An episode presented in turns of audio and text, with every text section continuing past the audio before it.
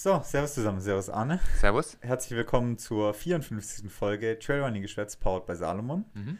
Ja, wir haben, glaube ich, nochmal ein ereignisreiches Wochenende hinter uns. Hat ja doch für einige Erschütterungen in der Trailwelt gesorgt. Sowohl die Nachwirkungen von Remi Bonnets 970 Punkte, wie auch jetzt Western States Wochenende. Gab es da noch neue Informationen mit Remi Bonnet? Nee, nur mein letzter Stand ist, die 970 stehen. Okay. Und der UTMB, weiß gar nicht, ob der UTMB da schon Punkte auch für gegeben hat. Auf jeden Fall die 970 ITRA-Punkte stehen da noch. Und wir haben ja schon ein bisschen drüber diskutiert, gestern auch noch, wie da vielleicht so ein Kilian mitlaufen könnte oder ob da Remi Bonnet vielleicht dann noch mehr Punkte laufen könnte, wenn er mit Kilian da zum Beispiel sich noch hochbetteln würde und so weiter. Aber soweit stehen erstmal die 970 Punkte. Ja, es ist halt die Frage, ob man die 1000 Punkte bewusst knacken kann, wenn man das jetzt sozusagen so unter Laborbedingungen irgendwie stattfinden lassen wollen würde. Wir machen da so ein Nike-Project draus, die dann versuchen, die 1000 ITRA-Punkte zu knacken. Ja, oder Salomon in dem Fall. Er läuft ja für Salomon. Also das heißt, irgendwie lässt du halt, weiß nicht, 10, 15 Athleten jeweilige Streckenabschnitte ihnen vorweglaufen, Tempo machen und dann irgendwie diese 1000 Punkte zu schaffen, ob das überhaupt möglich ist oder ob es dann am Ende vielleicht doch wieder nach unten korrigiert wird und die 1000 Punkte beim UTMB oder bei der ITRA unerreichbar bleiben. Da muss einer so mit einer Drohne vor ihm herfliegen, wo auch so eine Linie auf dem Boden projiziert, wo er weiß, dass er davor oder dahinter der 1000 Punkte dann ist. Ja, das wäre echt eine Möglichkeit, ja. Oder noch irgendwie jemand irgendwas vor ihm laufen lassen oder fahren lassen, dass ihm quasi noch ein Windschild irgendwie gibt oder irgendwie sowas bergauf. Ja, oder so noch so einen Schlauch reinlegen, dass er dauerhaft irgendwie Kohlenhydrate versorgt wird. 150 Gramm Kohlenhydrate reingepresst kriegt. Ja, also keine Ahnung, theoretisch wäre interessant, was da geht, wenn er sich betteln muss, da hochzus. Ja. Aber soweit stehen die Punkte erstmal. Ja, wir werden ja gleich nochmal drüber sprechen, was er dann 3-4 Tage später dann beim UTMB, nicht beim UTMB, sondern beim Marathon Mont Blanc, so ist es richtig, gerissen hat. Sprechen wir ja auch gleich nochmal drüber. Und vielleicht hätte er, wenn er es nicht nur als Warm-up genutzt hätte, sondern als richtiges Rennen mit richtiger Vorbereitung da durchaus nochmal schneller laufen können. Ja, wenn er einfach mal durchziehen würde da. Ja, ja genau. Also Western States war, Marathon de Mont Blanc, Golden Trail Serie Lauf war. Dann hatten wir Lavaredo. Mhm. Ist fast ein bisschen untergegangen mit den anderen zwei großen Sachen noch. Wir hatten aber auch ein paar kleinere Events, wenn man so bei unseren Athleten auch in der Landschaft rumguckt, gab es sowohl die Kaiserkrone, dann, was gab es noch irgendwas? Die Deutsche Meisterschaft, Sachsen Trail. Ah ja, genau, die war auch vergessen. Noch. Ja. Also da hatten wir schon noch ein paar Events, die auch noch waren. Und ja, doch nochmal ein ereignisreiches Wochenende gewesen. Mhm. Ich würde sagen, wir fangen mal mit der Kaiserkrone an. Ja, die Ergebnisse vom Sachsen Trail habe ich mir gar nicht rausgeschrieben. Genau, aber kriegen wir noch zusammen. Kriegst du noch zusammengesammelt aus dem Kopf. Genau. Kaiserkrone war die deutsche Meisterschaft vom Skyrunning. Mhm. Habe ich irgendwann mal Anfang des Jahres mitbekommen, aber ehrlich gesagt auch gar nicht mehr dran gedacht oder dran mich erinnert. Das heißt, du den deutschen Meistertitel holen können. Ja, sonst hätte ich mir den auf jeden Fall geholt. Nein. Hast du noch dran gedacht gehabt? Nee, ich habe es auch sogar erst im Nachhinein gesehen, dass es dann deutsche Meisterschaft noch war. Also das hatte ich auch nicht mehr im Kopf. Ja, genau. Deshalb wollen wir der Meister und die Meisterin sozusagen die gebührende Ehre zukommen lassen und die erwähnen. Beim Sky Race wurde die Meisterschaft nämlich ausgetragen. Über 25 Kilometer, 2700 Höhenmeter ist das Ding hoch. Mhm. Im Gesamten durchaus sehr technisch. Es ist ein oder andere kleinere Klettersteig auch drin, soweit ich gehört habe. Und sehr anspruchsvoll, also für Läufer, die im alpinen Gelände eher selten unterwegs sind, ist das ein Lauf, den man auf jeden Fall nicht unbedingt ansteuern sollte, als ersten oder als einer der wenigen Läufe, die man im alpinen Gelände macht, da lieber was anderes wählen, falls ihr nächstes Jahr überlegt, dort zu starten. Ansonsten ist es ja in der Region vom Wilden Kaiser, also wirklich sehr, sehr schöne Gegend da auch. Also gerade die Seite, wo die Kaiserkrone stattfindet, ist kein Skigebiet, die Seite ist, also nur im unteren Bereich Skigebiet, aber es ist eine richtig coole Trail-Gegend, wie du sagst, auch sehr, sehr technische Trail-Gegend, wo es oben auch unzählige Steige und Klettersteige hat und so weiter. Also wer da mal am Wilden Kaiser unterwegs ist, lohnt sich wirklich, die Seite auch zu laufen. Ja, also bin ich auf jeden Fall mal gespannt, ob wir vielleicht auch mal die Tage nächsten Jahre hinfahren. Genau, gewonnen hat das Rennen aber Josef Bottner. Nie gehört, vorher nie gesehen. Hat auch die ersten Ergebnisse jetzt in den letzten Jahren erst produziert im Trailsport. Also mal gucken, wo der noch in den nächsten Jahren unterwegs sein wird. 98er Jahrgang, also noch super jung.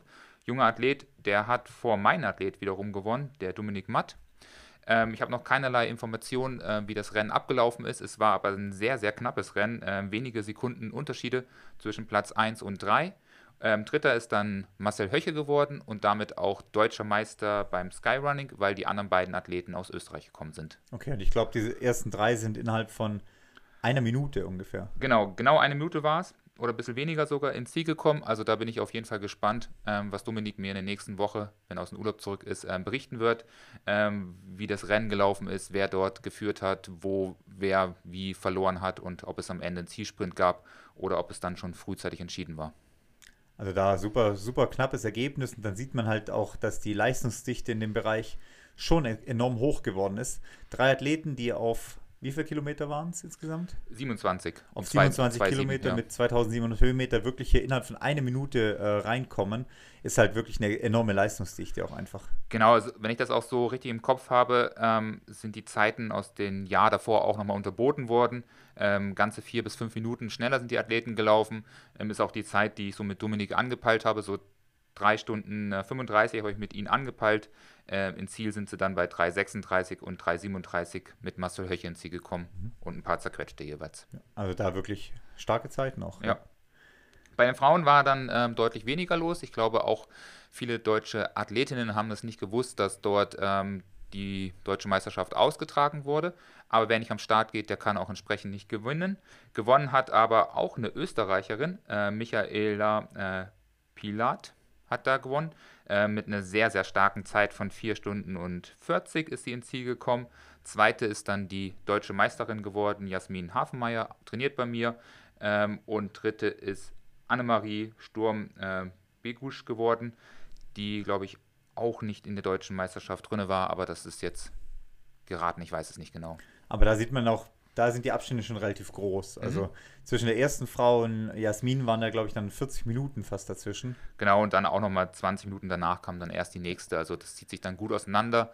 Aber wie gesagt, das Gelände fordert da die Athleten sehr und ist da sehr technisch und sowohl im Up- als im Downhill als auch in den Zwischenstücken. Aber dementsprechend auch stark die Zeit von der Michaela auch zu werten, wenn man die jetzt schaut in Relation quasi. Ja, also mal gucken. Genau.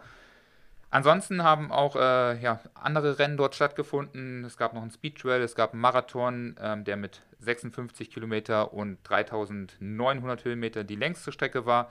Die Ergebnisse könnt ihr natürlich auch nochmal selber ein bisschen nachforschen. Aber von unserer Seite Glückwunsch gehen raus an Miriam Meinheit, trainiert bei Kim, hat den Marathon gewonnen bei den Damen. Und Glückwunsch an die Kerstin. Kirsten? Wie sagt man das aus? Kirsten, aber der Nachname... De Bay, ja. Ja, so ist richtig, genau. Und die Vanessa Schätzle, die auch alle beide bei uns trainieren und, denke ich, da auch gut abgeräumt haben. Vanessa Schätzle ist Zweite geworden hinter der Kirsten. Ja. Und da auch Kirsten auch mit einem neuen Streckenrekord, weil sie hat mir jetzt heute lustigerweise erzählt, dass auch die Anna Hahner da ihr erstes Trailrennen richtig gelaufen ist. Und Anna Hahner war nämlich bisher die Rekordhalterin der Streckenrekordhalterin. Und jetzt hat mit knapper Minute die Kirsten auch bei einem ihrer ersten Trailläufe die neue Bestzeit aufgestellt. Also schauen wir mal, wo es hingeht bei der Kirsten. Ja, schauen wir mal, was ihr beide daraus macht. Genau, alle anderen Ergebnisse einfach selber nachschauen, damit ihr auf dem neuesten Stand sind. Wir können nicht mal alle Ergebnisse erwähnen, aber zumindest unsere Athleten sollten wir erwähnen, damit wir auch gut hier dastehen. Genau, ich glaube, wir bleiben bei den deutschen Meisterschaftsgeschichten. Ja. Sachsen Trail hat am Wochenende stattgefunden. Deutsche Meisterschaft im Trailrunning, beziehungsweise im Ultra-Trailrunning, nicht im Alpingelände. Sehr, sehr laufbare Geschichte beim Sachsen Trail. Für viele... auch nicht viel besser erreichbar wie die Alpen. Also es spricht nicht dafür zu sagen, wir machen das irgendwie mitten von Deutschland, weil es da besser zu erreichen ist für alle. Aber ja, kann man vielleicht in Zukunft auch mal gerne wieder eine deutsche Meisterschaft im alpinen Gelände stattfinden lassen. Hatten wir der Zugspitz Ultra war da schon mehrmals Gast der deutschen Meisterschaft. Letztes Jahr, glaube ich, und ich glaube 2018, 2019 oder sowas war schon mal die deutsche Meisterschaft bei der Zugspitze. Also vielleicht gibt es noch irgendein anderes Rennen, wo sich da mal anbietet. Allerdings 80er im alpinen Raum gibt es halt nicht. Gibt es auch nicht so richtig. Aber deutsches Gelände gibt es halt nicht. Das Problem ist natürlich auch, dass selbst wenn es die Zugspitze ist, als relativ populärer Lauf, der ja sehr nachgefragt ist, ist natürlich diese 80-Kilometer-Strecke immer die unbeliebteste von allen gewesen. Und es hat sich auch in den deutschen Meisterschaften gezeigt, dass dann nicht unbedingt mehr Athleten an den Start gehen. Also da mal mehr, ja. Fehlt irgendwie ein deutsches Rennen dafür. Mhm. Solange bleibt es halt so, wie es bei Sachsen Trail oder bei Maintal Ultra ist, glaube ich, die bayerische Ultrameisterschaft dieses Jahr ist beim Maintal Ultra. Also solange bleibt es halt bei solchen Rennen, solange es da keine Ersatzveranstaltung gibt. Mhm. Deutsche Meisterin über die 75 Kilometer, 2100 Höhenmeter. Da sieht man schon, dass das Verhältnis der Höhenmeter zur Distanz nicht so hoch ist. Deutsche Meisterin Katrin Ochs mit einer 7:34 Stundenzeit, die auch schon Jahrgang 1977 ist. Aber die Zeit ist durchaus sehr gut, oder? Also, ja. Also das lässt sich sehen. Was ist jetzt 75 Kilometer mit knapp 7,5 Stunden, alleine schon die Leistung im Flachen ist schon stark. Ist ein 6er-Schnitt, den sie da durchgelaufen ist quasi, ja. Also ist schon stark, ja. Zweiter Platz, Antonia Müller, 1998er Jahrgang, 7:50. Also man sieht hier 21 Jahre zwischen der Erstplatzierten und der Zweitplatzierten auch liegen. Mhm. Und dritter Platz, Marlin Auras, wieder 1979er Jahrgang, also auch wieder im älteren Semester unterwegs, knapp über 8 Stunden. Vierter Platz ging an Nathalie Hörst, die wir auch vom Mountainman früher kennen. Ah ja, jetzt weiß ich. Die mit 1999 quasi wieder eher jünger unterwegs ist. Also es ist ganz lustig, wenn man hier die Altersklassen durchschaut bei den deutschen Meisterschaften. Die Ricarda, Athletin bei mir, ist starke Sechste geworden in ihrem ersten langen Rennen dieser Art. Und ist, glaube ich, auch Altersklassen dann deutsche Meisterin geworden. Ist ja so, die werten ja auch immer die kompletten Altersklassen, so wie es halt auch nach DLV-Richtlinie gewertet wird. Also 5er-Schritte. Genau, erst 20, dann 30, dann 35, 40 und so weiter. Ja, also genau. Bei den Hauptklasse wird kein Unterschied zwischen 20 und 25 gemacht. Insgesamt waren 54 Frauen am Start beim Sachsen Trail. Und wenn wir bei den Männern schauen, deutscher Meister Daniel Greiner mit einer sehr starken 6 Stunden, 7 Minuten. Zweiter Platz Markus Brennauer, 6 Stunden 15. Und dritter Platz Marc Schulze mit 6 Stunden 17. Also jeweils 3 sehr, sehr starke Zeiten auch. Wenn man sich überlegt, die 6 Stunden, 7 Minuten ist eine knappe 4,50 Pace auf die ganzen 75 Kilometer mit 2100 Höhenmeter. Also wirklich eine starke Leistung von der Zeit her auf jeden Fall. Ja, sehr beeindruckende Leistung. Was mich so ein bisschen immer überrascht oder was ja auch nicht verwunderlich ist am Ende, ist natürlich, dass in solchen Gelände ganz andere Typen auftreten. Den einen oder anderen kennt man von sehr guten Platzierungen beim Rennsteiglauf. Da hat man sie schon mal gehört und gelesen. Aber gerade bei den Damen sind viele dabei, die ich vorher noch nie gesehen habe. Also das ist auf jeden Fall schon auffällig, dass es ein ganz anderer Schlag von Läufer-Spezialisierung dann auch gibt bei den Trailigen zu den alpineren Trailläufen. Genau, da rutschen dann mehr diese, sagen wir mal, schnellen Landschaftsläufer auch mit in die Ergebnislisten rein. Also dann Frank Meerbach ist zum Beispiel bekannt als Rennsteiggewinner auch oder mehrfacher Rennsteigsieger, Harzquerung und so weiter, der sich in so einem Gelände sehr, sehr wohl fühlt oder da Tempo laufen kann. Auch mein Athlet Max Kirschbaum auf dem 5. Platz ist auch gerne in diesen Art von Gelände unterwegs. Und der erste, wo so ein bisschen beides läuft, ist der Alexander Sellner, der 10. geworden ist.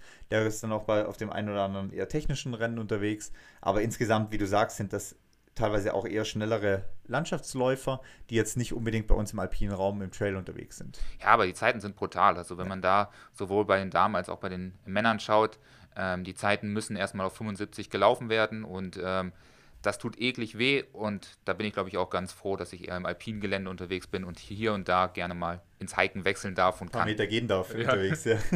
Also das passt schon. Ja. Genau, soviel zu den deutschen Meisterschaften dieses Wochenende. Genau, Lavaredo, hast du ja gesagt, war ein bisschen unbedeutend.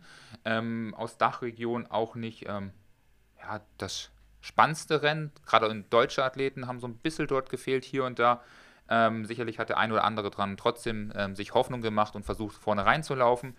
Vorne reingelaufen sind sie aber nur aus Dachregion beim 120er. Die kürzeren Strecken waren dann doch von den Italienern, Franzosen und anderen südeuropäischen Nationen belegt auf den ersten Plätzen. Wer da natürlich auch nochmal nachschauen soll, kann gerne nochmal nachschauen, aber zumindest auf den Top-3-Plätze habe ich dann auf den anderen Strecken keine Dachathleten entdecken können, kann mich aber auch getäuscht haben. Genau, aber umso erfreulicher ist es, dass der Schweizer Jonas Russi das Rennen gewonnen hat mit 12 Stunden und 13 und damit die 120 Kilometer für sich entschieden hat und das durchaus in einer sehr starken Zeit. Also ja, 12 Stunden 13 ist die ähnliche Zeit wie der, wie heißt der Schweizer? Schicktanz letztes Jahr gelaufen ist. Auch irgendwie sowas müsste er, glaube ich, gelaufen sein. Hannes ist ja knapp unter 12 gelaufen letztes Jahr, 11,55, sowas in dem Dreh rum. Also ist eine 12 Stunden 15 wirklich eine starke Zeit hier. Ja, und das, der Jonas habe ich ja vorhin nochmal gesehen, dass er auch Achter beim UTMB im letzten Jahr geworden ist. Also ein Athlet, den man auch ein bisschen mal beobachten sollte. Mal gucken, was da in den nächsten Monaten oder den nächsten Jahren noch geht. Ja, ich habe so ein bisschen verfolgt bei den Herren auch das Rennen. Da mein Athlet Florian Grasel ja auch mit dabei war, wir hatten ja mit Dani Jung, mit dem Eimerich, Andreas Reiterer, doch auch ein paar Favoriten mit am Start, die sicherlich da auch auf Sieg aus waren und die am Anfang auch gut Tempo gemacht haben. Also gerade ein Reiterer, ein Eimerich und ein Dani Jung waren immer so ein Top 3, Top 4 mit drin. Der Chinese war noch relativ lange doch ein, zwei Chinesen waren noch relativ lang mit dabei. Dann aber doch nach und nach rausgerutscht. Also der Reiterer war als erster, glaube ich, verschwunden. Ja, seine Gewinnerstreak oder seine absoluten Top-Platzierungen ist ein bisschen gerissen nach der Weltmeisterschaft. Ja, und der Dani Jung ist dann nach und nach zurückgefallen im Ranking, ist dann, glaube ich, auch ausgestiegen soweit. Und letztendlich dann auch der Eimerich, also alle drei sind dann nicht ins Ziel gekommen, beziehungsweise raus aus dem Rennen. Und umso mehr hat sich dann das Feld noch verändert oder zusammengeschoben quasi dann, ja. Genau, dein Athlet, der Florian Grasel, war dann zweitbester Dachathlet und ist auf dem 6. Platz im Ziel gekommen mit durchaus beachtlichen 13 Stunden 27. Ja, sind für ihn auch irgendwie 830 Punkte knapp beim UTMB geworden. Also auch da eine Top-Leistung für ihn auf jeden Fall. Mit einer der höchsten Punktzahlen, die er bisher auch da gelaufen ist. Und nach 2 Wochen nach der Weltmeisterschaft vor allem auch, da wirklich ein starkes Rennen gelaufen, sich schön nach vorne gekämpft. Ich glaube, bei der ersten Zwischenzeit ist er irgendwo auf 20, 25 durchgegangen oder sowas. Und dann noch auf Platz 6 vorgelaufen, also wirklich ein super solides Rennen gelaufen und sich echt nach vorne gekämpft, Zeit für Zeit. Ja, die Frauen wollen wir nicht unerwähnt lassen. Gewonnen hat das Rennen Fiona Porte. Ein super starker Platz 21 im Gesamtfeld geworden. Mit 14 Stunden und 57 ist sie ins Ziel gekommen. Beste Dachathletin geht auf unser Büro, war Shari, die 17 Stunden und 50 und damit auf den 12. Platz ins Ziel gekommen ist. Also da auf jeden Fall Glückwunsch an Felix als ihr Trainer und an Shari. War, glaube ich, auch eines der längsten Rennen von Shari jetzt. Ja, also von dem her wirklich Glückwunsch dazu. Rennen sieht schon cool aus, muss man sagen. Also wer mal so ein bisschen Eindrücke vom Rennen sehen will, kann sich bei Marius Wolf gerne das YouTube-Video anschauen. Marius Prigge, sorry. Wie kommst du denn auf Wolf? Weiß ich nicht genau. Marius Prigge. Weil ich nächstes Jahr laufen werde. Ja. Kann sich gerne bei Marius Prigge das YouTube-Video mal anschauen. Ja. Der ist nämlich den Cortina Trail gelaufen, den 50er. Cooles Rennen. Also auch schöne Bilder, wenn man das so anschaut vom Gelände her. Sehr, sehr laufbares Rennen auch an vielen Stellen, also gar nicht so technisches Gelände. Könnte mal ein cooles Rennen sein, wo man machen muss. Ja, habe ich mir auch angeschaut, das Video von Ihnen. Habe ich auf jeden Fall Bock drauf. Ich denke mal, im nächsten Jahr, wenn es vielleicht klappt und wir Zeit und Möglichkeit haben, sind wir vielleicht beim Lavaredo. Muss man halt sein Los in den Hut werfen. Ist auf jeden Fall ein schön laufbares Rennen, genau das Richtige für uns. Ja, kein technischer Downhill. Ja, und nicht zu flach, damit wir dann durchlaufen müssen, sondern ein bisschen hiken darf man da auch noch. Darf man auch. Bei 12 Stunden darfst du aber nicht viel hiken auf 120 Kilometer. Nee, das leider nicht. Aber so 5 Stunden muss ja beim Cortina Trail möglich sein. Also 4,5 eigentlich, oder? Ja, Marius hat 6 Stunden gebraucht. Dann muss 5 möglich sein. Ja, mal gucken. Gewonnen hat übrigens der Puppi, auch glaube ich mit neuer oder sehr starker Zeit von knapp über 4 Stunden. Hat er auf jeden Fall den 50 Kilometer Cortina Trail gewonnen. Aber wie gesagt, gerne nochmal selber nachschauen, wer und wo welche Platzierungen waren. Ja, genau so. Auch stark besetztes Rennen eigentlich gewesen. Wenn man schaut, beim Kurzen hat der Daniel Pattis gewonnen, der ja auch den Ötzi-Trail gewonnen hat, der bei der WM auch nicht ganz so erfolgreich unterwegs war. Aber ja, die Besetzung aus italienischer Sicht war auf jeden Fall auch stark. Also, ja, das passt. Genau, anderes Rennen haben wir auch lange herbeigefiebert, war natürlich der Mont Blanc Marathon. Ja. Ich habe mir das Rennen zum Teil mal kurz im TV angeschaut, musste dann selber leider irgendwann zum Training aufbrechen, weil dann die Hitze einen entgegenspielt und man doch irgendwie am Vormittag los muss. Dementsprechend habe ich nicht alles gesehen, sondern nur Ausschnitte, habe mir ein bisschen den Anfang angeschaut, die Anmoderation von Eurosport. Ja, ich muss sagen, hat mich jetzt nicht hundertprozentig abgeholt, die ganze Sache. Also vielleicht, wenn man dann hinten raus das Finish sieht, den Zieleinlauf, ist dann nochmal was anderes. Aber so mitten im Rennen reinzuschalten, wo das Rennen zumindest auf der Sieger- und Siegerin-Seite schon sehr entschieden war oder sehr weit fortgeschritten, war so mäßig. Die Bilder waren ein bisschen verpixelt. Wahrscheinlich geht es auch nicht anders in so alpinen Gelände. Und der der Moderator hat sich echt Mühe gegeben, aber man hat gemerkt, dass er kein Trailläufer ist oder keine Erfahrung hat. Also da hätte Eurosport sich vielleicht einen Experten hinzuholen können, der so ein bisschen Einblick in der Szene hat und in den Trainingsvorbereitungen für solche Rennen. Ja, ich glaube, der Marathon Mont Blanc ist zwar hier für Eurosport eine interessante Geschichte, weil es zu den bedeutenderen der ganzen Serie gehört oder vielleicht auch der bedeutendste der Serie ist in die Richtung mit Sierre-Zinal zusammen vielleicht. Aber ich glaube, er ist ein Stück zu lang, weil wir haben ja hier doch Rennzeiten von 3,30, 3,35. 3,35, ja. So in dem Dreh rum. Und Eurosport hat 2 Stunden davon übertragen. Und ja, das Interessante passiert halt bei der Strecke auf dem ersten Teil. Da waren sie noch nicht drauf sozusagen.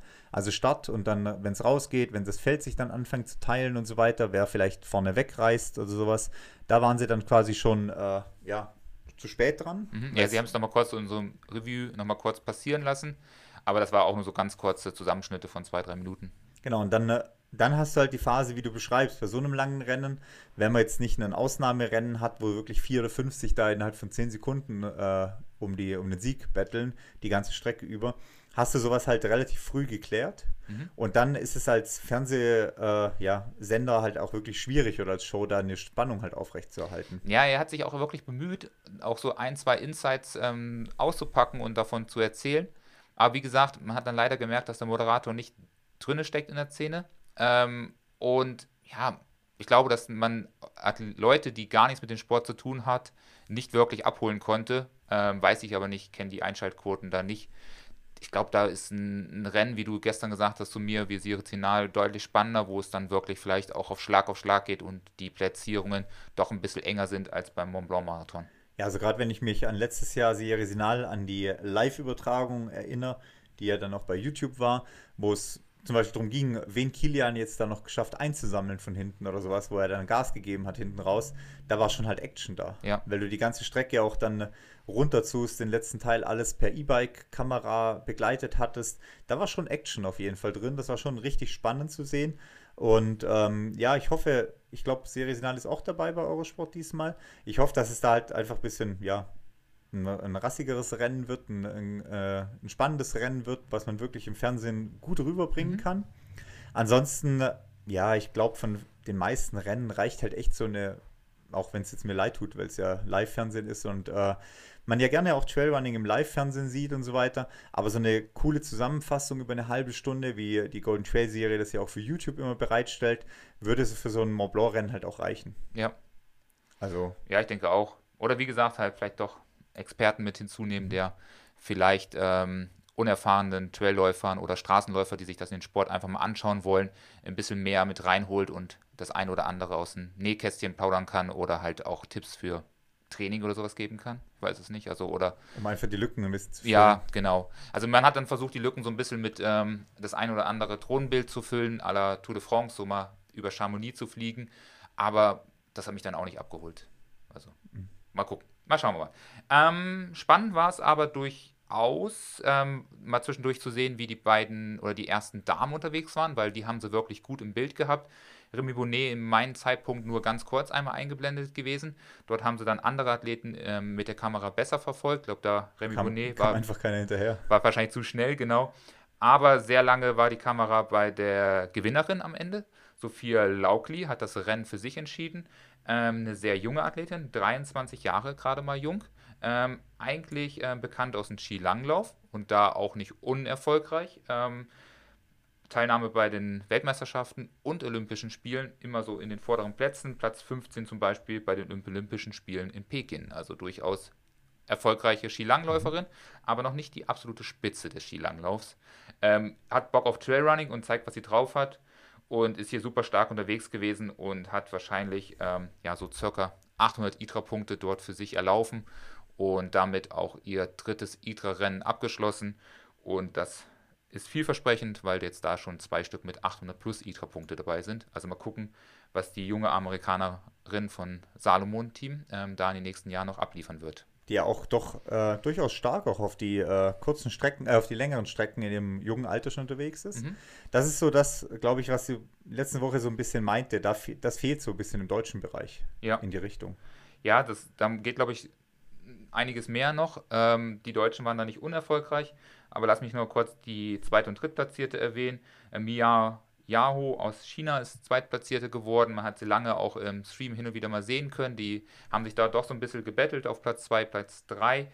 Und war spannend, dass sie doch einige größere Hiking-Parts hatten im Uphill als die Laukli, die doch das meiste wirklich einfach nur brutal durchgelaufen ist und weggedrückt hat. Also die ist fast nie ins Hiken gewechselt, zumindest in den Abschnitt, wo ich es reingeschaut habe. Oyana ist dann aus Spanien Dritte geworden mit 4 Stunden 25. Waren sie beide relativ weit von der Laukli entfernt, die 4 Stunden 12 gelaufen ist. Aber auch aus deutscher Sicht wieder sehr erfreulich. Daniela Oemus hat da auf jeden Fall wieder abgeliefert und ist Sechste geworden mit 4 Stunden 36, also knapp hinter den Top-3-Platzierungen. Hat sich dadurch auch wieder gute Punkte für die Gesamtwertung auch gesichert. Führt die immer noch an, glaube ich, soweit ich gesehen habe? Ich glaube, sie führt die Gesamtwertung auch immer noch an, ja. Ja, weil die anderen wahrscheinlich noch nicht im letzten Rennen dabei gewesen sind, beziehungsweise nicht so gut platziert. Genau, also es werden ja auch bei der World Series die Rennen zusammengezählt.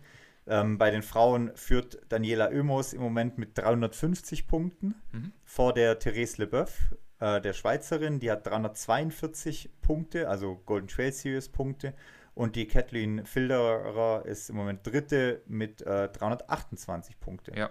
Also Daniela hat quasi 200 Punkte bekommen für den Segama und hat jetzt 150 Punkte für den Marathon Mont Blanc bekommen. Ja, genau, ich glaube, der Start von Nike Brinkmann ist ausgeblieben. Ich glaube, sie war nicht am Start. Ich habe nur gesehen, dass sie bei Instagram anderorts irgendwo unterwegs war und trainiert hat wahrscheinlich. Aber sie war auf jeden Fall nicht dabei. Deshalb wird vielleicht nochmal spannend, wenn sie auch einsteigen sollte in der Serie. Genau, zu erwähnen kann man sich, glaube ich, wenn man noch die Bilder anschaut oder das Video sieht, den Zieleinlauf von der Silvia Notzka, die, glaube ich, alles gegeben hat. Die mit komplett verbluteter Nase, komplett verblutendem Shirt, blutige Beine ins Ziel kam, die einmal wahrscheinlich mit der Nase gebremst hat. Fünfte ist sie noch geworden. Ja. Und da zeigt man mal die Härte, die der Trailsport auch hat oder wie man auch durchziehen muss oder auch durchzieht, auch wenn man eine komplett offene Nase hat in dem Moment. Ja, krass auf jeden Fall, sah auf jeden Fall sehr übel aus. Hartes Rennen für sie. In dem Moment Grüße an Cristiano Ronaldo, der wahrscheinlich heute noch im Kreis rollen würde, wenn er sich so hinlegen würde. Ja. Genau, bei den Männern war es dann auch sehr klar, das Ergebnis. Remi Bonnet hat gewonnen mit 5 Minuten Vorsprung vor Eli Hemming aus der USA, und der wiederum war vor Peter Engdahl ins Ziel, der da, glaube ich, nochmal ein gutes Comeback gefeiert hat, nachdem er bei der WM weniger erfolgreich war. Der war dann mit 3 Stunden 46 nochmal knappe 6 Minuten hinterm Zweiten. Ja, bei Peter Engdahl freut es mich, weil ich mag den Typen eigentlich. Und bei der WM so ein bisschen enttäuscht gewesen von seiner Leistung. Ja, und ich habe schon so ein bisschen gedacht, ob es so ein bisschen One-Hit-Geschichte war, so 1, 2 Jahre lang jetzt, und dieses Jahr vielleicht doch nicht so abliefern kann, aber jetzt hier wieder ein super starkes Rennen, ein super starkes Ergebnis gelaufen. Also von dem her freut es mich, den Peter Engdahl da auch so weit vorne zu sehen wieder. Ja. Nicht erfolgreichster Dachathlet, aber erfolgreichster deutscher Athlet ist in dem Fall Marc Dürr geworden, auf einen sehr, sehr starken 13. Platz. Also dadurch, dass der Remi Bonnet natürlich die Dachliste sozusagen direkt anführt, wird er da 13. mit 3 Stunden 57, ein richtig gutes Ergebnis auch für ihn. Ja, auf jeden Fall. Und da sieht man dann auch wieder die Stärke von dem Remi Bonnet. Das war jetzt so ziemlich der erste von diesen ganz langen, die er abliefern konnte. Mhm. Letztes Jahr ein bisschen Probleme bei Segama, glaube ich, gehabt, solange ich es noch im Blick habe. Dieses Jahr ja... Diesmal meinst du bei Segama? Nee, letztes Jahr auch schon. Okay. Da war er auch relativ lang vorne mit dabei und ist dann auch im mittleren Top-10 oder hinteren Top-10-Bereich ins Ziel gekommen. Von dem her hat er wirklich mal abliefern können auf die längeren Geschichten. Ja, wird so 940 ITRA-Punkte rumgeben. Ja. Hat auch einen neuen Streckenrekord, glaube ich. Ich weiß es nicht genau. Ich weiß nicht, ob es Streckenrekord ist. Ist auf jeden Fall schneller wie Jonathan Alban. Letztes Jahr knappe 10 Sekunden oder sowas. Mhm. Also von dem her wird es ähnliche Punktzahl geben, vielleicht ein bisschen niedriger, weil die ITRA eher ein bisschen niedriger ansetzt inzwischen. Aber ja, ist eine solide Leistung. Ist jetzt keine Ausnahmeleistung wie die 970 Punkte, die ja die Woche davor gelaufen ist, aber eine solide Leistung auf jeden Fall. Ja, aber 940 Punkte bei einem Marathonrennen gehört ja schon zu den besten Ergebnissen, die man erzielen kann. Ja. Also da gibt's jetzt... Ist ja auch nicht immer einfach bei den Rennen dann die Punkte zu laufen. Weniger gute Ergebnisse in den letzten Jahren. Genau, kommen wir vielleicht zum letzten großen Highlight. Wir wollen am Ende auch nochmal ausführlicher drüber sprechen. Deshalb vielleicht einfach mal ganz kurz die Ergebnisse vorweggegriffen. Bei Western States ging es ordentlich zur Sache. Gewonnen hat Tom Evans. Grüße gehen raus am Jonas. Ich hatte recht gehabt mit meiner Voraussage. Vor Tyler Green ist auf dem Platz 2 gelandet. Tom Evans war mit 14 Stunden und 40 Minuten noch unter den 15 Stunden geblieben. Tyler Green mit 15:04 dann leicht drüber. Und Dritter wurde dann Anthony Costales, auch glaube ich Amerikaner, mit 15 Stunden und 9, ganz knapp hinterm Tyler. Ja, die Tom Evans Zeit ist gar nicht so schlecht, wenn man sich die Western States Zeiten anschaut. Mhm, ja, gehört auf jeden Fall zu den besten 3, würde ich sagen. Ja. Vielleicht sogar den besten 2. Also Wormsley hat ja eine knappe 14:09 stehen. Genau, hatte dann aber, glaube ich, das Jahr drauf eine 14:43 oder so. Ist jetzt aber grob geraten. Ja, ich wüsste jetzt auch nicht auswendig, wie die Zeiten da generell sind. Aber also wie die anderen, wie es jetzt wirklich, ob es die zweitbeste oder drittbeste Zeit ist. Aber auf jeden Fall eine starke Zeit, wenn man sich das anschaut. Ja, genau. Also er ist die viertbeste Zeit ist es gelaufen. Vierte, okay. Die DOV-Statistik hilft einem da schnell weiter. Wormsley bisher 14:10 und 14:30 gelaufen. Okay. Und Jared Hazen ist noch eine 14:26 gelaufen. Ah ja. Ja. Also viertbeste Zeit von Tom Evans hier. Wormsley hat dann mal noch eine 14:46. Also von dem her Top-Zeit von ihm auf jeden Fall. Mhm. Und er war nicht Erster auf dem ersten Berg. Ah ja, das ist auf jeden Fall richtig, ja. Ja. Aber vielleicht versucht es ja noch jemand mal mit den Ersten auf dem Berg zu sein. Wobei, ich glaube, es gab schon genug. Nicht zuletzt Jim Wormsley, der vielleicht auch mal erst auf dem Berg war. War nie? Nee. Okay. Macht man nicht. Ja, außer man heißt Neuschwander. Ja, der Neuschwander hat es halt probiert und Jim Wormsley ist halt den Rekord wahrscheinlich im gleichen Jahr gelaufen. Ja. Genau, kommen wir nochmal zurück zu den restlichen Ergebnissen und da sind natürlich zu erwähnen die Damen. Courtney ist mit einer, sage und schreibe, 15:29 ins Ziel gekommen. Wir werden gleich nochmal ausführlicher drüber sprechen. 6. gesamt geworden, eine sehr, sehr starke Zeit. Der vielleicht erhoffte Zweikampf zu Katie Schide ist so ein bisschen ausgeblieben. Sie kam als 17. immerhin noch ins Ziel. Mit 16:43 war sie dann doch mehr als eine Stunde hinter der Courtney. Ja, Courtneys Zeit zur Einsortierung Top 20 jemals Zeit. Mhm. Also auch dementsprechend starke Zeit. Wenn man dann noch die einzelnen Personen rausnimmt in dieser Top 20, dann ist man irgendwo bei Top 12 schnellste Person auf den Western States. Hast du nicht gesagt, dass 11 Athleten bisher schneller gelaufen sind? 11 Athleten sind bisher schneller gelaufen, ja. Und dieses Jahr, also da sind es immerhin 5 gewesen, die schneller waren. Teilweise auch Wiederholungstäter dann schon mit dabei, ja. Genau, also auf jeden Fall krass, aber wir quatschen gleich. Ja. Genau, wir haben noch was anderes mitgebracht. Heute noch kein sportwissenschaftlicher Teil, sondern nochmal ein bisschen Statistikteil, den du mal so ein bisschen uns erzählen magst. Genau, im Ultra-Magazin gab es nämlich einen Artikel die letzte Woche. Wir verlinken den auch nochmal unten drunter, dann könnt ihr da entsprechend selber auch nochmal reinlesen, genauer. Und da ging es so ein bisschen darum, dass man 200 Profiathleten, vor allem amerikanische Profiathleten, befragt hat, aber auch internationale, wie denn ihre Sponsoring aussieht. Mhm. Ganz interessanter Artikel, weil das ja immer so ein bisschen eine Grauzone ist, so ein schwarzer Bereich ist, wo man nicht so Bescheid weiß, wo aber auch Athleten teilweise nichts preisgeben. Und das war ganz interessant, da auch mal ein bisschen eine statistische Erhebung darüber zu sehen oder zu lesen. Und die haben verschiedene Fragen gestellt. Zum Beispiel die erste war, was ist dein erster Sponsor? Also von wem bist du gesponsort? Wie sieht da die Verteilung aus? Und da geht 15% an Salomon als größte Brand im Sponsoring für die Profis hier. 15% wollten nichts sagen. Ja. Also das sind die zwei größten Blöcke. Dann folgt 7-8% Hoka und The North Face. Und auf Platz 3 oder 4 der Marken folgt dann Brooks als Top-Marken. Andere Marken wie Essex, La Sportiva, Kraft, Altra. Altra ist noch relativ hoch mit 5% vertreten. Das liegt an der Menge der amerikanischen Athleten. 50% der Athleten waren Amerikaner, die in der Umfrage dabei waren. Genau, und dementsprechend höher ist dann auch der Altra-Wert. Die anderen Marken wie Merrell, Adidas, On haben alle so 2-3% Anteile hier im Sponsoring. Also Salomon der größte Sponsor hier bei den Profis, die befragt wurden. Dicht gefolgt von Hoka und North Face. Ja, ich glaube, dass Salomon da schon immer noch absoluter Marktführer ist im Bereich vom Trailrunning, gerade im Bereich von Schuhen, aber auch Rucksäcken, und dementsprechend liegt es ja auch nahe, dass dann viele Athleten vielleicht immer noch für Salomon laufen, und sie sind halt auch sehr global verteilt, dass man sieht ja, viele amerikanische Athleten laufen auch heutzutage noch für Salomon, nicht zuletzt Courtney oder Remi Bonnet in Europa, also das ist auf jeden Fall immer noch gut durchmischt von den Verteilungen Europa und Amerika, wo die meisten Umfragen auch stattgefunden haben. Ja, sehr interessant ist die zweite Frage gewesen. Wie viel hast du insgesamt durchs Trailrunning verdient? Durch Sponsoring quasi. Nee, gesamt verdient, also nicht durch Sponsoring. Nicht nur durch Sponsoring. Und dann sieht man halt, dass 34% der Athleten zwischen 0 und $5.000 im Jahr verdient haben. Also quasi einfach nur so eine Art Taschengeld im Monat ist für viele. Ja, also gut, das sind keine 500 Euro im Monat. Ja. Also es ist schon bitter, wenn man den Sport jetzt als Vollzeitarbeit oder Tätigkeit ausüben wollen würde.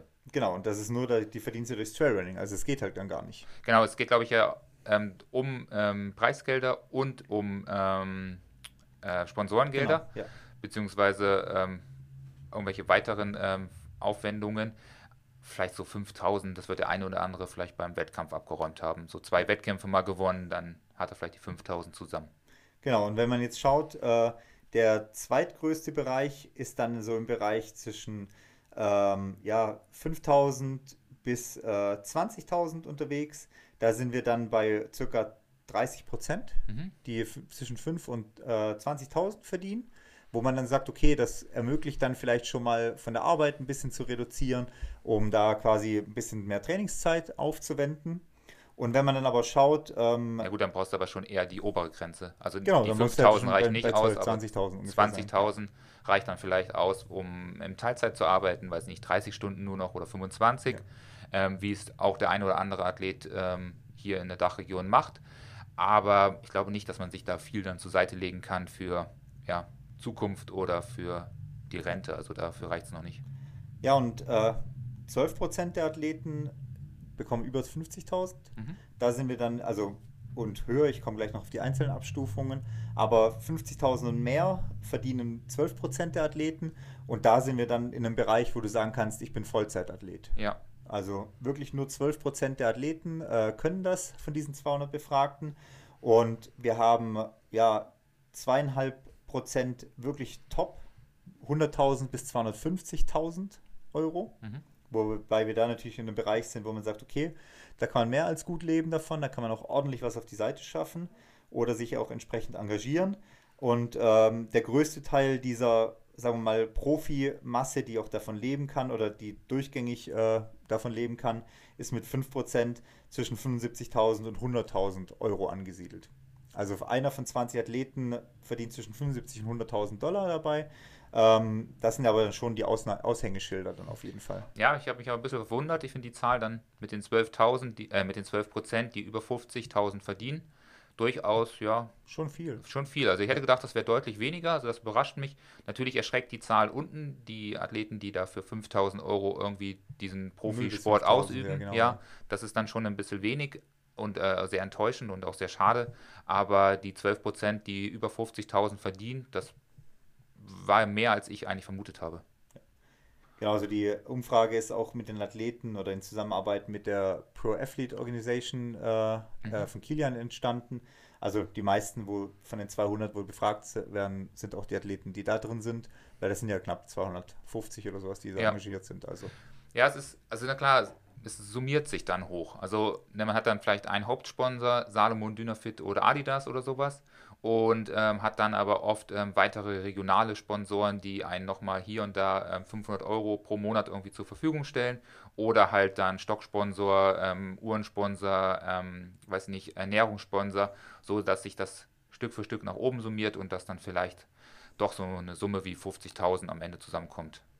Genau, wir haben jetzt total Einkünfte quasi ja besprochen. Dann ging es nämlich noch darum, wie viel von dem Geld kommt vom Preisgeld. Mhm. Das ist ja das, was du auch schon angeschnitten hast. Weniger als 20% sagen 70% der Profis. Also weniger als 20% kommt vom Preisgeld. Okay. Bei 70% der Profis. 80 bis 100% des Preisgeldes ist bei ungefähr 8% der Läufer. Also bei denen, wo wirklich so viel verdienen, spielt das Preisgeld keine große Rolle. Okay, also das heißt, aber nochmal die letzte Sache, was hast du gesagt?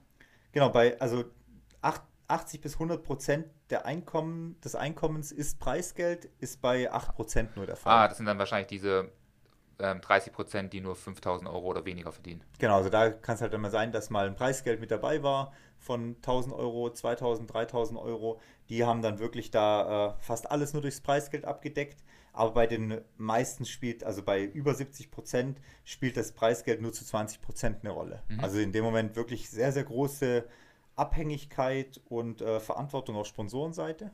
Ja, das ist ja der... Das wird ja zum Beispiel im Radsport ja ein bisschen anders geregelt. Da ist ja das Preisgeld und das Antrittsgeld klar ausgeschrieben, beziehungsweise wird auch klar benannt. Das heißt, der Athlet weiß schon, wenn er zu einer gewissen Rundfahrt oder zu einem, wie heißt das, ja so ein... Giro? Ja, nicht Giro, sondern so ein ja, besonderes Event. Wie heißt das immer, diese... Meeting? Ja, Meeting ist nicht das richtige Wort. Ja, ja. Genau, wenn er auf jeden Fall zu einem Radrennen geht. Unsere Expertise im Radsport. Ja, kriegt er halt einen gewissen Antrittsgeld schon und kriegt dann auch ein festgeschriebenes Preisgeld. Und das ist natürlich auch deutlich besser. Und dann können die Athleten auch damit rechnen, wenn sie wissen, okay, wenn sie als Profiathlet zum UTMB fahren oder zur Golden Trail Serie, dann kriegen sie halt auch von vornherein schon mal XY an Gehältern oder an Geldern und wissen, selbst wenn sie nicht Erster oder Erste werden, dass sie dann so mit einem kleinen Aufwandsentschädigung schon mal rechnen können. Ja, und da ist halt wirklich, sieht man halt, wie wichtig Klassiker heißt das doch, oder? Klassiker, ja, sowas, oder Tour oder wie auch immer, was weiß ich, was du sagen wolltest. Ja, so diese einzelnen Klassiker-Radrennen. Ja, man sieht aber halt auch die Abhängigkeit von den Sponsoren in dem Moment, beziehungsweise wie wichtig das ist, eben da den Sponsor zu haben, wie wichtig es da auch, gute Laune zum bösen Spiel zu machen oder was auch immer, was den Sponsor angeht, weil man ist halt einfach abhängig davon. Ja, und es kommt ja auch noch die Abhängigkeit hinzu, indem natürlich die meisten Athleten auch für den Auftritt viel machen müssen. Also den einen oder anderen wird es stören, den anderen wird es vielleicht auch gut finden. Natürlich wollen die Sponsoren auch sehen, dass die Athleten auch präsent sind in sozialen Medien, und dementsprechend muss natürlich auch viel Content geliefert werden, sonst bekommen sie da auch wirklich selten oder wenig diese großen Sponsorengelder. Also da geht es nicht wirklich in allen Fällen um Leistung, sondern natürlich auch um Außenwirksamkeit. Genau, und wenn wir jetzt nochmal, da ist nämlich noch eine kritische Frage mit dabei gewesen. Da ging es darum, erstmal bekommen 80-100% aller Profis bekommen Reisezuschüsse von ihren Sponsoren. Das war schon mal ein wichtiges Thema. Anders sieht es aber bei in Sachen von Verletzung aus, weil darum ging es in der kritischen Frage. Fühlst du Druck, frühzeitig von der Verletzung zurückzukommen? Aufgrund von Sponsorengeldern, aufgrund von Rennergebnissen und so weiter. Und da stimmen doch 33% zu, dass sie Druck verspüren, schnell von der Verletzung wieder zurückkehren zu müssen.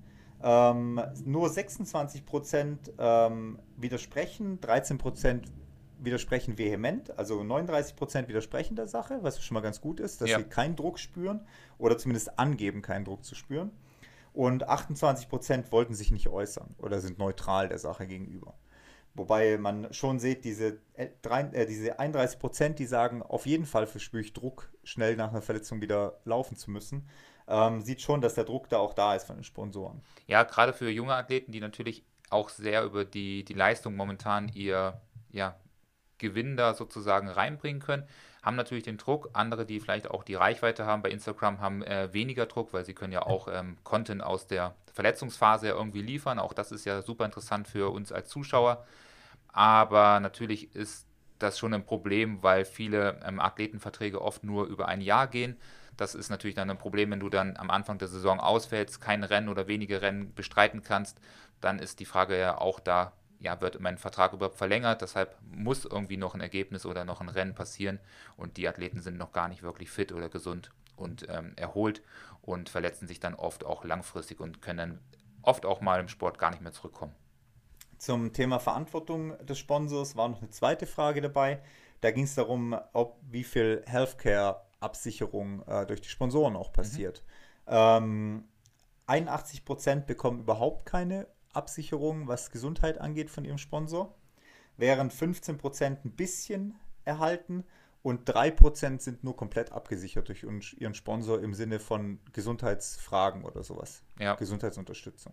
Ja, das ist dann auch sehr wenig, also gerade dann, wenn man natürlich dann auch Physiothermine aufsuchen möchte, um schnell wieder in den Sport zurückzukommen oder sei es ärztliche Betreuung im Sponsorenbereich irgendwie zur Verfügung bekommt, da ist der Sport noch weit entfernt von anderen Profisports, wo sicherlich auch Teamärzte vor Ort sind, die sich dann auch in bestimmten Bereichen auskennen oder Teamphysiotherapeuten, die dann die Athleten auch bei den Rennen und auch nach und vorher behandeln können. Ja, oder auch generell sowas wie verpflichtende Abgaben für eine Krankenkasse für den Athleten oder sowas. Ja. Also es geht ja nicht nur darum, dass du ein Physio gestellt kriegst oder nicht, es geht ja um gesamtgesundheitliche Absicherung sozusagen, dass du hier verpflichtende Gesundheitsabgaben hast, verpflichtende Rentenabgaben oder sonst irgendwas hast von den Sponsoren, sondern die bezahlen halt den Athleten, bezahlen dem Athleten halt den Sponsorenvertrag entsprechend und der Athlet ist halt dann selber verantwortlich, was da mit dem Geld passiert. Genau, also die Athleten sind selbstständig in dem Fall, also egal wie hoch, also bei kleineren Summen muss man, glaube ich, keine Selbstständigkeit anmelden, weil dann geht es irgendwie so Minimalgewinne, aber wenn der Preis also oder im deutschen Bereich wenn die Preise dann natürlich eine gewisse Einkommenhürde überschreiten, dann müssen die Athleten sich in die Selbstständigkeit begeben, beziehungsweise dort sich anmelden und dementsprechend natürlich auch selber für ihre Rente und ihre Zukunft sorgen oder Geld zur Seite tun. Ja, also es gibt da kein verpflichtendes System, also zumindest in Deutschland nicht, wo der Sponsor hier was fürs Gesundheitssystem, für die Athleten oder für die Gesundheitsvorsorge machen muss, ist, glaube ich, auch ein Punkt, den diese Pro Athletes Organization angehen will, dass es schon verpflichtende Abgaben geben muss, auch für die Sponsoren, was Gesundheitssystem oder Gesundheitsfürsorge angeht und so weiter. Ja, also fand ich ganz interessante Daten in dem Artikel. Wie gesagt, verlinke ich auch auf jeden Fall nochmal unter der Folge, wer sich da auch nochmal reinlesen will, sozusagen. Ja, nochmal ein Punkt zur Gesundheit, aber ich meine, wenn sie ja 0 Gelder ausschütten, dann ist ja auch 0% davon 0, also dann muss man ja auch nichts abgeben. Ja. Also das ist natürlich auch so ein bisschen, einfach dann auch gedacht.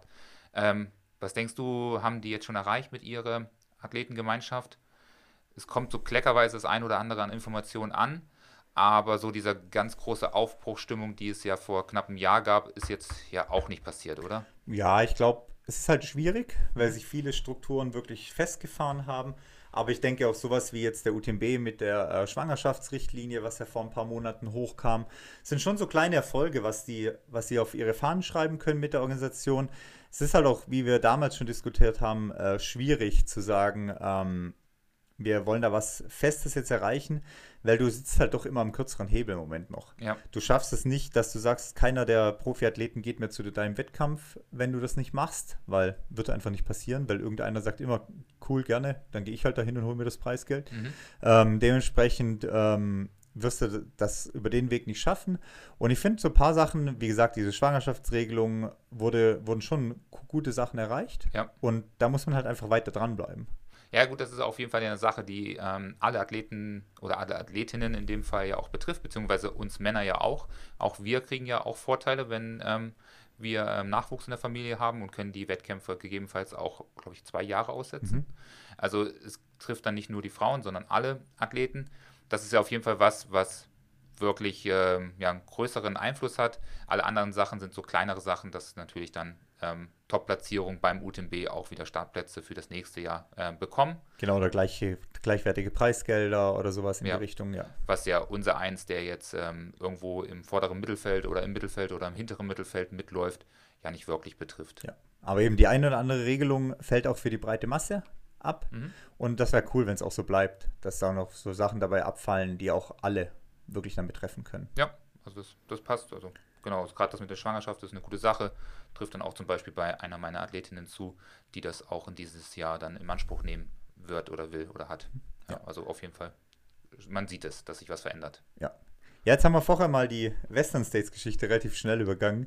Nochmal darauf zurückzukommen, auf die Leistung auch von Courtney jetzt am Wochenende, was halt wirklich brutal war von der Zeit her. Also wenn man, wie gesagt, ein bisschen habe ich schon gesagt, mit den Platzierungen vergleicht, wo sie da im Gesamtfeld liegt. Es gab einen ganz lustigen Tweet bei Twitter, wen sie denn jetzt alles eigentlich geschlagen hat. Da ist unter anderem doppelt Kilian Journet dabei. Genau, alles, also welche Gewinner sie schon geschlagen hat, also welche Zielzeiten langsamer waren als die Zeit von der Courtney. Genau, also da ist zweimal Kilian Journet dabei, da ist Scott Jurek 7-mal dabei, da ist der ein Bowman 3-mal dabei, also da wirklich krasse Zeiten, die sie da einfach mal weggeradiert hat. Ja, also da sind auf jeden Fall auch alte Gewinner, wie du sagst, dabei, die halt das Rennen schon mal gewonnen haben. Also das ist auf jeden Fall sehr beeindruckend, welche Leistung sie da abgerufen hat. Ja, da ist, wie gesagt, am Wochenende läuft sie einen Platz vor Mathieu Blanchard ins Ziel, der immerhin UTMB unter 20 Stunden gelaufen ist letztes Jahr, den sie da einfach mal wegmacht. Wir haben natürlich einen ganz wichtigen vergessen in der Ergebnisliste noch. Ja, den Janusz haben wir vergessen. Wir haben Janusz vergessen auf Platz 10. Richtig geiles Ergebnis aus Dachsicht auch von ihm. Der am Ende 16 Stunden 9 gelaufen ist, also auch durchaus ein richtig starkes Ergebnis. Also da hätte man in den letzten Jahren auch nochmal 4, 5 Plätze weiter nach vorne rutschen können. Ja, er ist lange Zeit auch mit Courtney gelaufen, beziehungsweise immer so um Courtney rum, fast gleich auf gewesen. Bei 9 Stunden 45 oder sowas habe ich, glaube ich, beide das letzte Mal auch zusammen, auf die Sekunde genau zusammen gesehen. Also da hat er, glaube ich, eine ganz gute Taktik angewendet, einfach bei Courtney bleiben. Die wird einen da schon durchziehen, so mehr oder weniger. Auf jeden Fall da große Glückwünsche raus an Janusz, der da wirklich stark abgeliefert hat auch. Ja. Und auch an den anderen Dachvertreter Tom Wagner, der mit knapp 20 Stunden durchgekommen ist und sich da auch noch ein gutes Finish erarbeitet hat. Also Top 30 oder so, war 28. oder so. Ja, irgendwie sowas. Ja, habe ich jetzt nicht genau im Kopf. Also der war auch nicht verkehrt unterwegs unterwegs. Genau, zu Courtney wollte ich nochmal zurück. Also ich glaube, weiß nicht, ich bin mir noch ein bisschen unschlüssig. Ich habe es jetzt 1, 2 Mal auch gelesen, ob das die Trail-Leistung jemals quasi war, die jemand rausgehauen hat, vom Standing nach dem Motto, neuen Weltrekord von Usain Bolt, jetzt Courtney sozusagen im Trailsport als die Ausnahmeleistung schlechthin, aber ist schon irgendwo in die Richtung einzusortieren. Ja, es ist also sicherlich auch im Vergleich der männlichen Athleten ist es halt eine unglaublich gute Leistung. Ich meine, wir alle haben irgendwie teilweise die Geschichten von Kilian gelesen und das verfolgt, wie er auch vor einigen Jahren Western States versucht hat zu gewinnen und dann auch gewonnen hat. Und da muss man halt sagen, ja, die Zeit von Courtney ist schneller gewesen als die Zeit, die Kilian dort in den Jahren hingelegt hat, wovon wir ja unsere Trailrunning-Legenden aufbauen. Also da sieht man schon, dass sich natürlich der Sport sehr viel weiterentwickelt hat und dass die Leistung vielleicht vom Kilian damals beeindruckend waren und auch tolle Leistungen, aber natürlich gar nicht mehr vergleichbar sind mit den heutigen Leistungen. Ja, also da wirklich ein historisches Ergebnis wahrscheinlich von Courtney, was wahrscheinlich auf Ewigkeiten erstmal stehen bleiben wird von der Zeit her. Glaubst du, dass es eine Ewigkeit bleibt? Also glaubst du, dass die nächsten Jahre die Ergebnisse bei den Frauen eher wieder in 16, 17 Stunden abgeliefert werden? Oder glaubst du, dass da vielleicht in 10 Jahren hier sitzen, dass wir sagen, okay, ja cool, also Courtney, beeindruckende Frau und beeindruckende Athletin, aber 5, 6 Jahre oder 10 Jahre weiter, da haben wir ganz andere Namen, die dort Zeiten laufen, wie es jetzt bei den Männern passiert ist, die ja die Zeit von Kilian jetzt deutlich unterbieten. Ja, ich sehe da halt keinen. Also, oder keine. Ja. Also, wenn ich jetzt, eine Zeit, wo die eine Katie Schide, glaube ich, gelaufen ist, oder? Ja. Mit 16,40 ist sie. 16,40, sowas in den Dreh rum. Mhm. Das sind so Zeiten, die wird man vermehrt, denke ich mal, sehen. Ich denke mal, auch unter 16,30 wird man vermehrt sehen, jetzt nach und nach. Aber ich sehe halt niemand, der hinter Courtney kommt. Katie Schide ist schon diejenige, wo dahinter Courtney kommt. Die das abliefern kann. Aber hätten wir das nicht auch vor 6 Jahren oder 7 Jahren gesagt, wo Kilian den UTMB gewonnen hat? Wahnsinn, das sind herausragende Leistungen, der läuft fast Stunden vor allen anderen im Ziel. Hätten wir damals gesagt, okay, hättest du doch auch gesagt, du siehst da niemanden, der kommt. Ja, aber da gab es schon so, weißt du, da gab es noch, da war noch genug Potenzial dahinter, weißt du, wo einsteigen könnte in den Trailsport. Ja. Wenn du jetzt schaust, wer will jemand wie eine Courtney auf so eine Strecke schlagen, dann musst du anfangen, die Kenianerinnen oder irgendwie sowas in den Sport reinzukriegen. Ja, gut, dafür wird es halt nicht wichtig genug sein. Ja gut, wir haben natürlich auch viele junge Athletinnen, die halt unglaublich starke Zeiten auf einem Marathon im Trail laufen können. Ich meine, sicherlich wird es nie passieren, aber jetzt als Beispiel am letzten Wochenende, die Sophia Laukli könnte auch sagen so, ja, Skilanglauf ist nicht meins, Marathondistanzen habe ich irgendwie auch keinen Bock, ich gehe gerne in die Berge und dann bringt die halt eine brutale Grundgeschwindigkeit mit und wenn sie das mental umsetzen kann, hat sie sicherlich mehr Speed als eine Courtney. Ja, das ist halt dann die Frage, ob du das dann schaffst von der Erfahrung her, von dieser Art des anderen Laufstils oder nicht Laufstil, sondern des anderen Lauftyps sozusagen. Also es ist halt ein komplett neuer Sport oder komplett andere Sportart. Ja, aber ich denke, dass wir halt einfach bei den Frauen momentan halt eine Entwicklung sehen, die den Profisport ungemein nach vorne bringt. Also gerade auf diesen 30 bis 40 Kilometer Golden Trail Serien, Skyrunning Serien, da passiert extrem viel. Also wir sehen, dass sich sowohl in der Dachregion ganz viel entwickelt. Viele junge Athletinnen, aber auch ältere Athletinnen werden deutlich professioneller, was den Sport betrifft, suchen sich Trainer und werden auch immer schneller, wo wir früher gesagt haben, ja, 650 ITRA-Punkte reicht aus, um Rennen hier in der Dachregion zu gewinnen. Hilft nichts mehr, man muss 700 laufen, das werden wir jetzt auch wieder sehen, sobald wir die Punkte in Garmisch beim Zugspitz-Ultra anschauen können, gerade beim Garmisch-Partenkirchen-Trail, da sind sicherlich 600 Punkte nicht mehr ausreichend, um annähernd in die Top 5 zu kommen, aber das sehen wir auch auf der absoluten Weltspitze, dass halt extrem viel passiert, dass die Leistungen der Frauen halt Stück für Stück besser werden, also alleine die Weltmeisterschaft war ja auch vor 3 Wochen da wirklich nochmal so ein Ausrufezeichen, wo plötzlich 2 Athletinnen, die man nie in solchen Punktebereich gesehen hat, 800 Punkte laufen. Also da passiert auch was auf der Langstrecke. Ich denke, dass die Leistung von der Courtney einfach nur diese Ausnahmeleistung ist, wie es vor 5, 6 Jahren Kilian gemacht hat. Dass da halt vielleicht, gerade wenn der Sport professioneller wird, mehr Geld auch im Sport drin ist, in 5, 6 Jahren halt viele andere Athletinnen sind, die halt ähnlich hohe Leistungen abrufen können. Und jeder von denen hat halt die Chance, vielleicht Western States unter 15,5 Stunden zu finishen. Ja, ich glaube halt nicht auf diese Länge, weil die einfach nicht im Fokus steht. Also wie du sagst, die unteren Distanzen, 30 bis sagen wir mal 40 Kilometer Marathondistanzen, die werden gerade stark. Aber ich glaube, die machen halt nicht den Schritt nach oben. Ja. Also eher verschwindet dann wieder jemand, wie dass er den Schritt nach oben macht. Ja gut, dann müsst ihr dann darüber nachdenken, ob dann halt der Sport irgendwie falsch wahrgenommen wird oder falsch angegangen wird. Aber unser Anspruch ist ja schon, dass auch vielleicht 100 Meilen oder 100 Kilometer Läufe deutlich präsenter im Sport werden. Und da warst du gestern nicht mehr im Büro, hatte ich mit Felix dann nochmal diskutiert und er hatte halt den Einwand gebracht, dass man das ja auch im Ironman sieht oder im Langstreckentriathlon. Da war es auch so, dass vor 5 oder 6, 7, 8 Jahren, nagel mich nicht darauf fest, einzelne Athleten wirklich ja Seriengewinner waren. Die waren die absoluten Top-Gewinner. Einen Frodeno in Rot hätte man gedacht, so wow, das sind die schnellsten Zeiten, die er überhaupt laufen kann, die der Mensch schaffen kann. Und wir haben wieder gesehen, dieses Jahr, die Zeiten wurden wieder von neuen Athleten unterboten und schneller gemacht.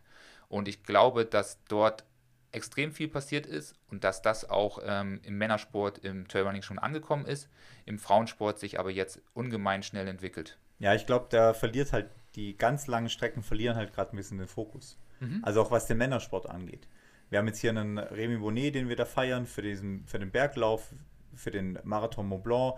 Aber ich glaube, auf die ganz langen fehlt das jetzt einfach im Moment. Also auch, ja, dass ein Tom Evans hier wirklich in der Top-Zeit in Western States gewinnt, natürlich durch Courtney entsprechend untergeht an dem Wochenende jetzt, weil die Aufmerksamkeit einfach Vollgas auf Courtney war durch die Leistung. Aber generell haben wir ja hier Top-Namen am Start, wenn man den Western States anschaut. Man hat einen Blanchard am Start, man hat einen Tom Evans am Start, wir haben einen Hayden Hawks am Start gehabt.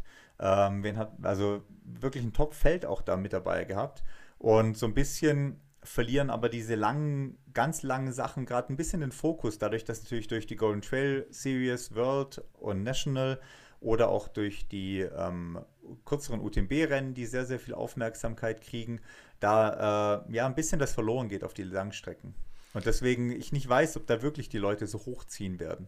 Ja, weil das nicht mehr das früher war es immer so nach dem Motto, lass möglichst schnell durch die kurzen Dinger unten durchkommen, um dann oben zu zeigen, was ich kann und der Große zu sein bei den Großen.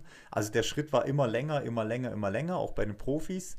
Und jetzt ist es ja sehr, sehr komfortabel, sich in diesen 30 bis 40ern aufzuhalten und davon vielleicht 4 oder 5 Stück laufen zu können im Jahr.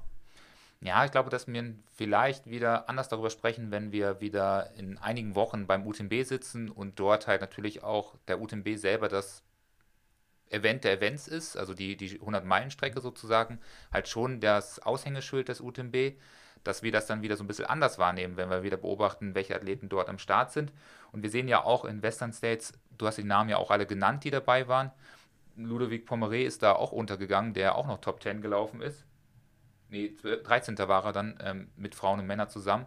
Das sind halt Athleten, die da untergehen, aber man sieht doch, dass da auch viele Profis sich noch weiterhin drauf spezialisieren und da auch unterwegs sind. Und ich glaube auch, dass ein Remi Bonnet vielleicht irgendwann alt wird und sagt so, ich kann hier nicht mehr mit den jungen Athleten mithalten, die dann kommen, die wirklich Spezialisten auch für solche Kurzstreckenrennen werden und wechselt dann auch vielleicht zusehends auf die langen Strecken. Vielleicht hört er auch auf mit dem Sport und sagt, ich habe alles erreicht, ich bin Golden Trail Serie Gewinner geworden, ich habe die 980 ITRA-Punkte in meinem Leben erreicht, also mehr brauche ich nicht, ich höre auf. Aber vielleicht sagt er auch so, ja, ich bin langsam geworden, aber diese langsamen Beine reichen halt aus, um in Western States vielleicht unter 14 Stunden zu laufen. Ja, ich hätte halt gern junge Leute auf diese langen Dinge. Mal schauen, wie das sich entwickelt, ob das weiterhin so das Auffangbecken für die bleibt, wo vorne rausfliegen im Profibereich, oder ob es dann doch mal jemand gibt, der sich doch vom Alter her, wie jetzt der Schweizer, oder? Beim Lavaredo. Ich weiß gar nicht, wie jung er ist, aber das weiß ich gar nicht. Der war ja auch, ist er, glaube ich, eher jünger? Ich weiß es nicht genau. Oder wen es da auch immer gibt, wo dann sagt, okay, ich konzentriere mich doch mal in jüngeren Jahren auf die längeren Sachen. Ja, der Franzose ja zum Beispiel bei den 80-Kilometer-Weltmeisterschaft Gewinner, ist auch Mitte 20, glaube ich. Ja. Also auf jeden Fall noch jünger und hat Bock drauf. Und ja, ich glaube schon, dass da ein bisschen was passieren kann, wenn junge Athleten kommen, die können vielleicht eine 2:20 oder vielleicht eine 2:15 sogar auf dem Marathon laufen, haben Bock auf Trailsport und geben da Gas und sagen, okay, die langen Sachen sind meins, weil ich bin immer gerne in den Bergen unterwegs, ich mag Abenteuer, ich mag lange Touren und ergeben sich dahin. Und ich glaube, dass der Frauensport in die Richtung sich entwickelt, dass da halt noch mehr Konkurrenz passiert. Wir sehen es jetzt auf diesen 40-Kilometer-Rennen ist extrem viel passiert im deutschsprachigen Raum, aber auch internationalen Raum.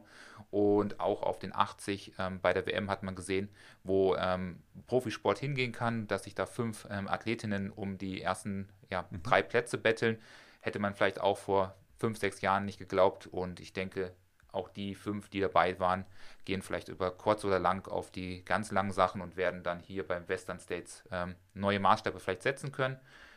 Nicht alle, aber der ein oder andere wird sicherlich da vielleicht auch in 5, 6 Jahren Aufmerksamkeit auf sich ziehen und vielleicht eine Zeit von Courtney schlagen, weil ich glaube nicht, dass das Ausnahmeathleten gibt. Also ich glaube, dass Courtney halt den perfekt ist für den Sport, mental wahrscheinlich auch unglaublich gut damit zurechtkommt, sicherlich auch vom Training her sich extrem darauf vorbereitet. Wir wissen ja nicht, was sie wirklich trainiert, aber ich glaube nicht, dass sie eine Ausnahmeathletin ist. Sie ist halt einfach nur eine Vorreiterin in einen extrem jungen Sport, wo vielleicht noch viel passieren kann.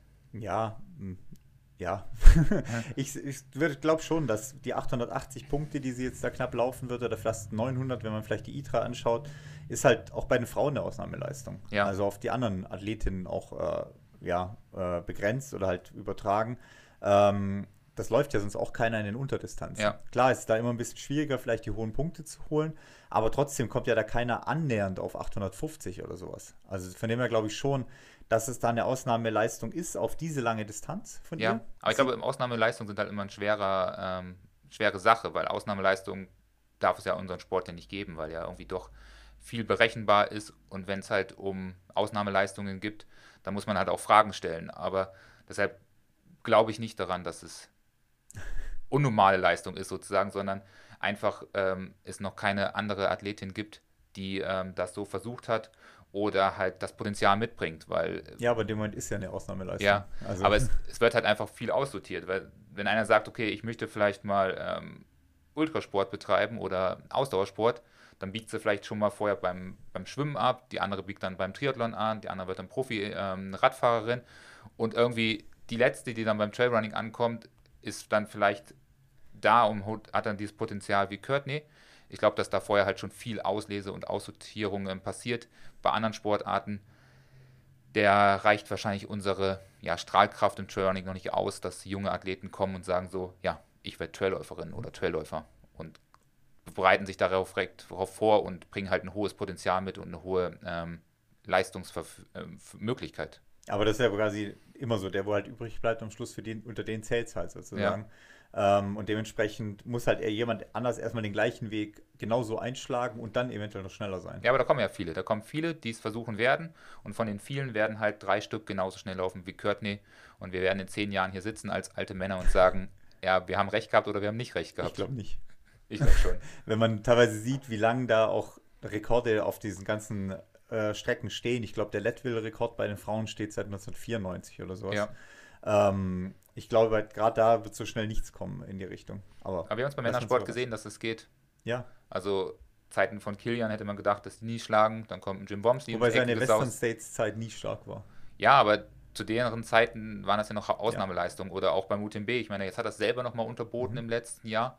Aber ich glaube auch, da werden junge Athleten kommen, die Kilians Zeit in 1, 2, 3 Jahren unterbieten und nochmal deutlich mehr unter 20 Stunden laufen, als er es selber konnte. Ja, schauen wir mal. Ja, schauen wir einfach. Und einfach viel Sportwissenschaft und viel Sporttraining tut sein Übliches dazu bei. Und das sehen wir gerade auf den 30 bis 40 Kilometer Distanzen, dass dort wirklich Sport und Leistung auf einem sehr hohen Niveau betrieben wird und dann auch Leistungen wie Remi Bonnet oder Stia Angermund dann am Ende dort auch abgerufen werden können, weil sich die Athleten halt perfekt auf so ein Rennen vorbereiten. Ja, auf die kurzen Distanzen auf jeden Fall. Bei den langen sehe ich halt immer noch ein bisschen das Problem, dass du halt wirklich nicht so viele Möglichkeiten hast, dass du halt einfach 2 von den Dingern laufen kannst oder 3, wenn du dich voll darauf fokussierst, und deswegen da auch die Risikobereitschaft einfach nicht so hoch ist. Mhm. Also wenn ich jetzt sage, okay, ich habe die Chance, als Tom Evans den Western State zu gewinnen, ich weiß, okay, so eine 1440, 1430 bis 15 kann ich vielleicht laufen, gehe ich halt auch keine 14:15 an, um eventuell Jim Wormsleys Rekord irgendwie zu knacken oder ranzukommen, weil ich halt nicht so viel Freischüsse habe. Ja. Wenn ich jetzt weiß, okay, ich kann den Marathon Mont Blanc vielleicht riskieren, weil ich brauche ja für die Golden Trail World Series nur 2 oder 3 Läufe, dann riskiere ich jetzt mal den Marathon Mont Blanc, gewinne vielleicht, kann mir das Preisgeld holen. Wenn es schief geht, habe ich mich auch nicht komplett zerstört und kann halt in Serie nochmal angreifen, ne, für die Serie. Ja. Also ich glaube, da ist so ein bisschen das Problem von diesen Großen, dass du halt nicht alles Vollgas riskieren kannst jedes Mal. Ja, du hast ja selber gesagt, was hattest du, irgendjemand hat das geschrieben bei Instagram, dass die Leistung der Athletinnen etwa 11% hinter den männlichen Kollegen liegt. Normalerweise, also wenn man alle Streckenrekorde von diesen ganzen langen durchschaut und auch alle allgemein in der Leichtathletik, dann liegen die Streckenrekorde immer so 11% hinter den Männerrekorden. Und jetzt bei Courtney sind es 9% sozusagen, ja. Genau, das heißt, theoretisch könnte ein Mann wahrscheinlich das Rennen in 13 Stunden irgendwas finishen. Also 13 Stunden 50, 45 so, oder sowas. Du meinst, wenn man jetzt ihre Zeit nochmal hochrechnet? Ja, genau. Sozusagen, ja, ja. Und ich denke schon, dass natürlich auf Laufdistanzen von 15, 13, 14 Stunden oder auch 20 Stunden beim UTMB halt extrem anfällig sind von verschiedenen Faktoren und nicht nur letztendlich an der Leistung selber bemessen werden können. Und wenn natürlich dort auch vieles zusammenkommt, dann kann so ein Rennen auch mal für, jetzt zum Beispiel eine Katie Schide gesprochen, mal eine halbe Stunde schneller gehen und schon ist sie eigentlich ja dran an die Zeit von Courtney, wenn dann vielleicht die Ernährung perfekt funktioniert, wenn sie mit den Bedingungen perfekt zurechtkommt, ihr technisch das Rennen extrem gut liegt, sie noch einen guten Tag erwischt und dann vielleicht auch ihre trainierte Leistung abrufen kann, dann kann bei solchen Leistungen halt ein Rennen mal eine halbe Stunde schneller werden. Nicht wie wir es aus der Leichtathletik kennen, vielleicht nur wenige Hundertstel oder Sekunden, sondern da geht es auch mal schnell nach vorne. Ja, ja, und da muss man schauen, ob es halt noch jemand gibt, der zum Beispiel eine Zeit von einem Jim Wormsley halt jemals toppen kann, ja, weil Jim Wormsley halt auch ein Athlet ist, der für so eine Strecke halt gemacht ist. Ja. Also der ist nicht für den UTMB gemacht, wie man ja sieht, der ist halt für den Western States einfach gemacht. Mhm. Ja. Ja, schauen wir mal. Also wie gesagt, jetzt ist sie auf jeden Fall absolute Ausnahmeathletin. Krasse Leistung, die sie da abgerufen hat und ja, beeindruckend, wie viele Vorjahressieger sie da schon weggelaufen hat, ja. Und man muss auch sagen, in anderen Jahren wäre sie hier in die Top 3 gelaufen, also in den meisten anderen Jahren wäre sie ohne Probleme in die Top 3 gelaufen. Dieses Jahr war es auch unglaublich stark besetzt bei den Männern und dementsprechend ist sie nur, in Anführungsstrichen, auf den 6. Platz ins Ziel gekommen. Ja, und nächstes ist Hardrock bei ihr, auf jeden Fall. Mhm. Versucht das Double hier sich zu holen. Mal schauen, wen sie beim Hardrock alles versägt. Ja. Ob sie da gesamt Erste wird. Ja, mal schauen. Ja, und dann geht es ab zum UTMB, weil ihr Ticket hat sie ja jetzt gelöst. Das ist die Frage. Ja, ja, genau. Also, bleibt auf jeden Fall spannend. Kommendes Wochenende Stubai Ultra steht an. Ja, aber sonst relativ ruhig, glaube ich, vom Wochenende her. Stubai Ultra steht an und ja, das war es, glaube ich, schon. Also, habe ich noch irgendjemand irgendwo? Ich weiß gerade gar nicht. Stubai auf jeden Fall ein paar. Ja, ich glaube, die nächsten Highlights international sind dann der UTMB mit Eiger. Und Western States ist, nee, nicht Western States, sondern Sierre-Zinal ist so, glaube ich, das nächste große Highlight, was dann... Ja, Pitztal halt noch ein paar für den Dachraum, was ja auch wieder Golden Trail Lauf ist. Ja, so in die Richtung beschränkt sich jetzt der ruhigere Sommer. Ja, also wieder Zeit für sportwissenschaftlichen Einblick in unseren Trainingswissenschaften. Da haben wir schon 1, 2 Ideen für die nächsten Wochen. Also da können wir die nächsten Tage wieder ausführlich drüber quatschen. Haben wir letzte Woche auch schon gesagt. Genau. Also, von dem her würde ich sagen, gute Woche. Ja, euch. Reingehauen. Gutes Training. Genau, gutes Training. Konzentriere dich aufs Training. Ja. Und dann hören wir uns nächste Woche wieder. Bis dann.